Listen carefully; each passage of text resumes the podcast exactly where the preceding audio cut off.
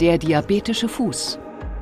Guten Tag und herzlich willkommen zur Klinik-Sprechstunde, dem Asklepios Gesundheitspodcast mit Kirsten Kahler und Ärztinnen und Ärzten der Asklepios Kliniken. Herzlich willkommen zur Asklepios Gesundheitssendung. Wenn Sie Diabetiker sind, dann hat Sie Ihr Arzt bestimmt schon einmal auf den sogenannten diabetischen Fuß hingewiesen. Durch den Diabetes kann es nämlich passieren, dass man Verletzungen am Fuß lange nicht bemerkt und aus einem kleinen Riss kann dann eine Infektion werden, die Sie womöglich den Fuß kosten kann. Und heute sprechen wir darüber, wie man diesen diabetischen Fuß therapiert.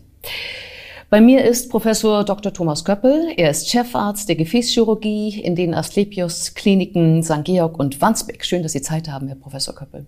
Ja, ich bin wieder hier. Sagen Sie mir, ähm, wieso muss man als Diabetiker so sehr auf die eigenen Füße achten?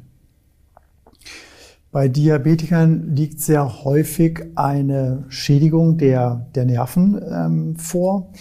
Ähm, das führt dazu, dass man ein herabgesetztes ähm, Empfindungsvermögen hat, vor allen Dingen an der Fußsohle, aber auch an den Zehen. Und ähm, dann kommt dazu, dass sehr häufig die Durchblutung eingeschränkt ist durch Verkalkung der kleinen, aber auch vielleicht der großen Gefäße. Und wenn dann noch Druck oder eine Verletzung hinzukommt, ja, zu, zum Beispiel durch zu enges Schuhwerk oder man bei der Nagelpflege verletzt man sich, dann ist das eine sehr ungünstige ähm, Kombination. Man, man merkt nicht, dass das irgendetwas drückt und äh, bei der herabgesetzten Durchblutung ähm, entsteht dann eben sehr häufig eine Druckstelle, die sich entzünden kann mhm. ähm, und dann ähm, zu einer ja, schweren Infektion führt, die sich am gesamten Fuß ausbreitet. Mhm.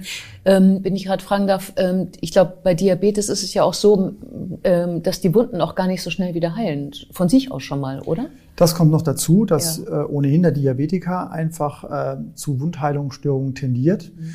Und gerade wenn es ältere Leute sind oder Leute, die auch vielleicht etwas Übergewicht haben, ist das sehr schwierig, diese ähm, kleinen Wunden oder Läsionen am Fuß äh, zu erkennen. Mhm. Gerade wenn sie an der Fußsohle sind, bleiben die häufig sehr unerkannt, äh, relativ lang unerkannt und äh, werden erst dann bemerkt, wenn, wenn eben schon eine doch fortgeschrittene Infektion vorliegt. Ja. Und was genau ist jetzt dieser diabetische Fuß?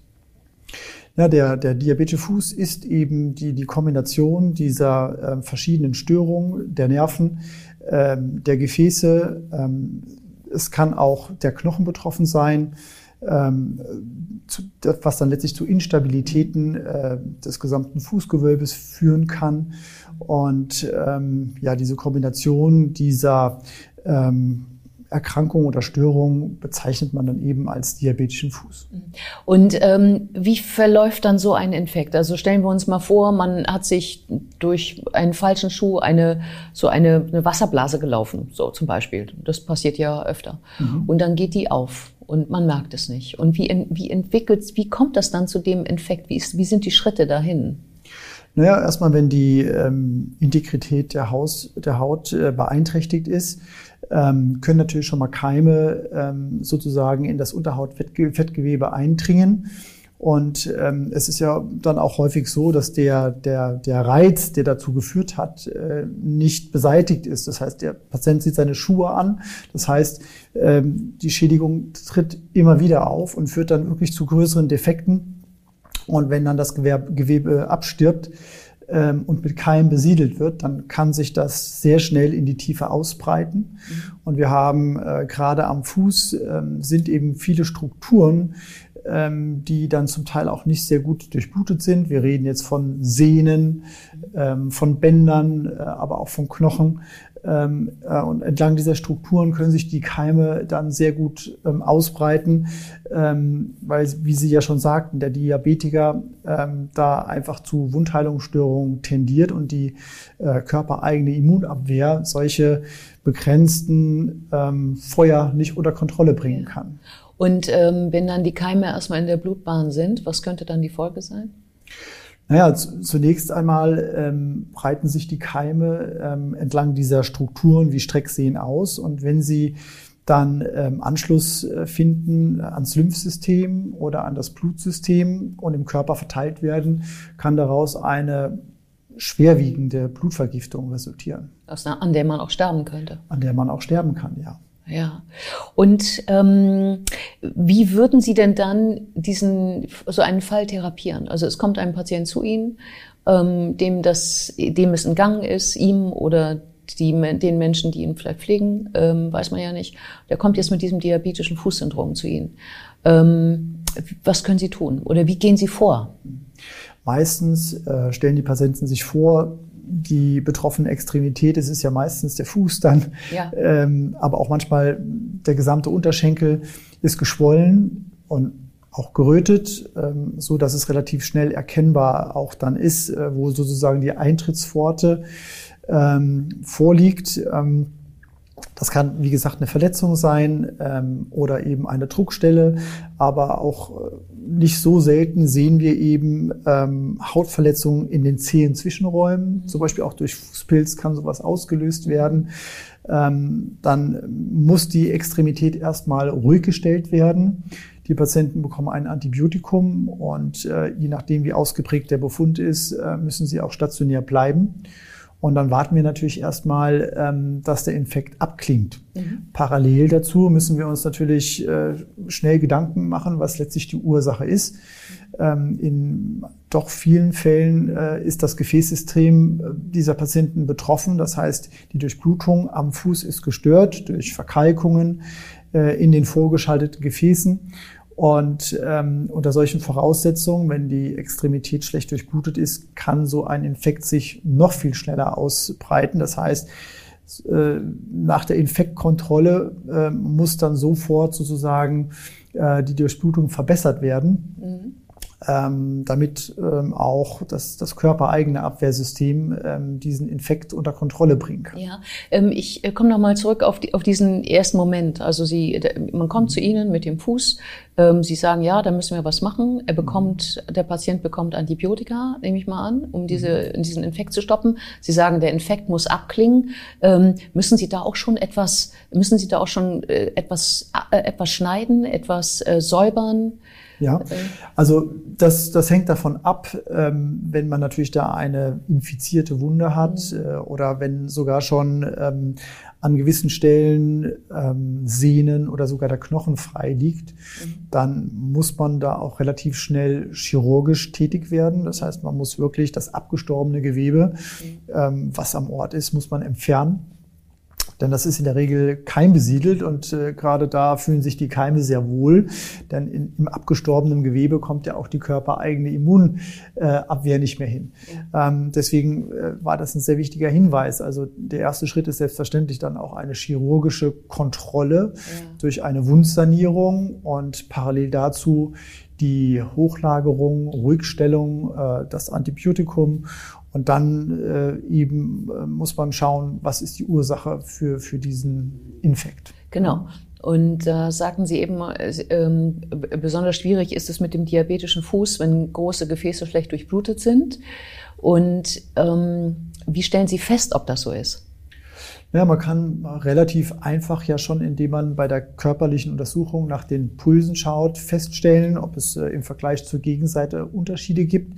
Ähm, beim Diabetiker ist das ein bisschen schwierig, weil sehr häufig die Schlagadern am Unterschenkel so verkalkt sind, dass sie äh, zum Teil eben auch, auch verschlossen sind und das Blut nur noch äh, über Umgehungskreisläufe zum Fuß äh, ähm, fließt. Ähm, das heißt, bei diesen Patienten kann man keine Fußpulse tasten. Mhm. Dann haben wir natürlich Möglichkeiten, das auch noch mit Geräten ähm, zu objektivieren und äh, letztlich auch dann eine sehr ähm, spezielle Gefäßdiagnostik nochmal durchzuführen, um zu schauen, an welcher Stelle der Blutfluss so vehement äh, gestört ist, dass er eben verbessert und korrigiert werden muss. Und wie machen Sie das? Wie, wie weiten Sie Gefäße? Wie ähm, stellen Sie den Blutfluss her? Ähm, das hängt so ein bisschen ab von der Lokalisation und der, dem Ausmaß eben der Gefäßwandverkalkung. Ähm, Im Idealfall haben die Patienten eben an bestimmten Stellen ähm, kurzstreckige Verschlüsse oder hochgradige Verengungen, die kann man heutzutage sehr, sehr elegant mit, mit Kathetertechnik und äh, Ballons und Stents eventuell äh, behandeln. Ähm, das bietet sich natürlich auch vor allen Dingen dann an, wenn die, ähm, wenn die Weichteilinfektion sehr ausgeprägt und fortgeschritten ist, weil da kann man sich ja vorstellen, an einem geschwollenen Fuß äh, zu operieren, ist, ist immer eine sehr, sehr ungünstige Situation.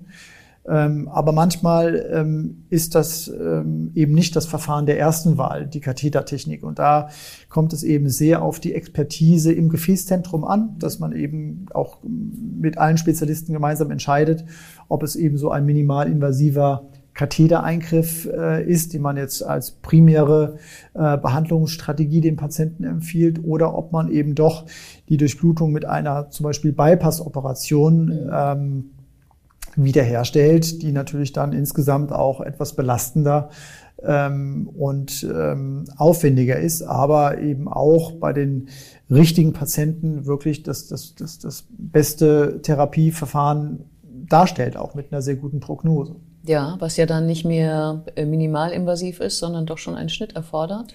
Das erf erfordert natürlich auch ähm, Hautschnitte, aber ähm, die Patienten, die solche Operationen brauchen, die haben natürlich schon so eine fortgeschrittene äh, Erkrankung, ja. dass wir hier auch darüber reden, ob die Patienten nicht einen Teil ihres Fußes oder sogar den Unterschenkel ähm, verlieren würden, wenn man nicht handelt. Also die so gesehen nicht herstellen würde. Genau, genau, so gesehen ähm, muss man natürlich das immer mit einer sehr sorgfältigen Risikoabwägung ähm, betrachten, ähm, damit man dann wirklich dem Patienten auch das bestmögliche Verfahren anbieten kann. Ja, ähm, so ein Bypass, ähm, wo ähm, kann man das sagen, welche, also an welcher Stelle des Beines ähm, meistens die Durchblutungsstörung ist oder ist das ganz unterschiedlich? Kann das schon im Oberschenkel sein, schon im Unterschenkel? Ja, also sehr häufig sind verschiedene Gefäßetagen betroffen. Also es fängt schon im Becken an, ähm, setzt sich dann in den Oberschenkel fort, aber ja. der Diabetiker ähm, hat eben, wie ich schon sagte, sehr häufig die Gefäßveränderungen im Bereich des Unterschenkels. Mhm.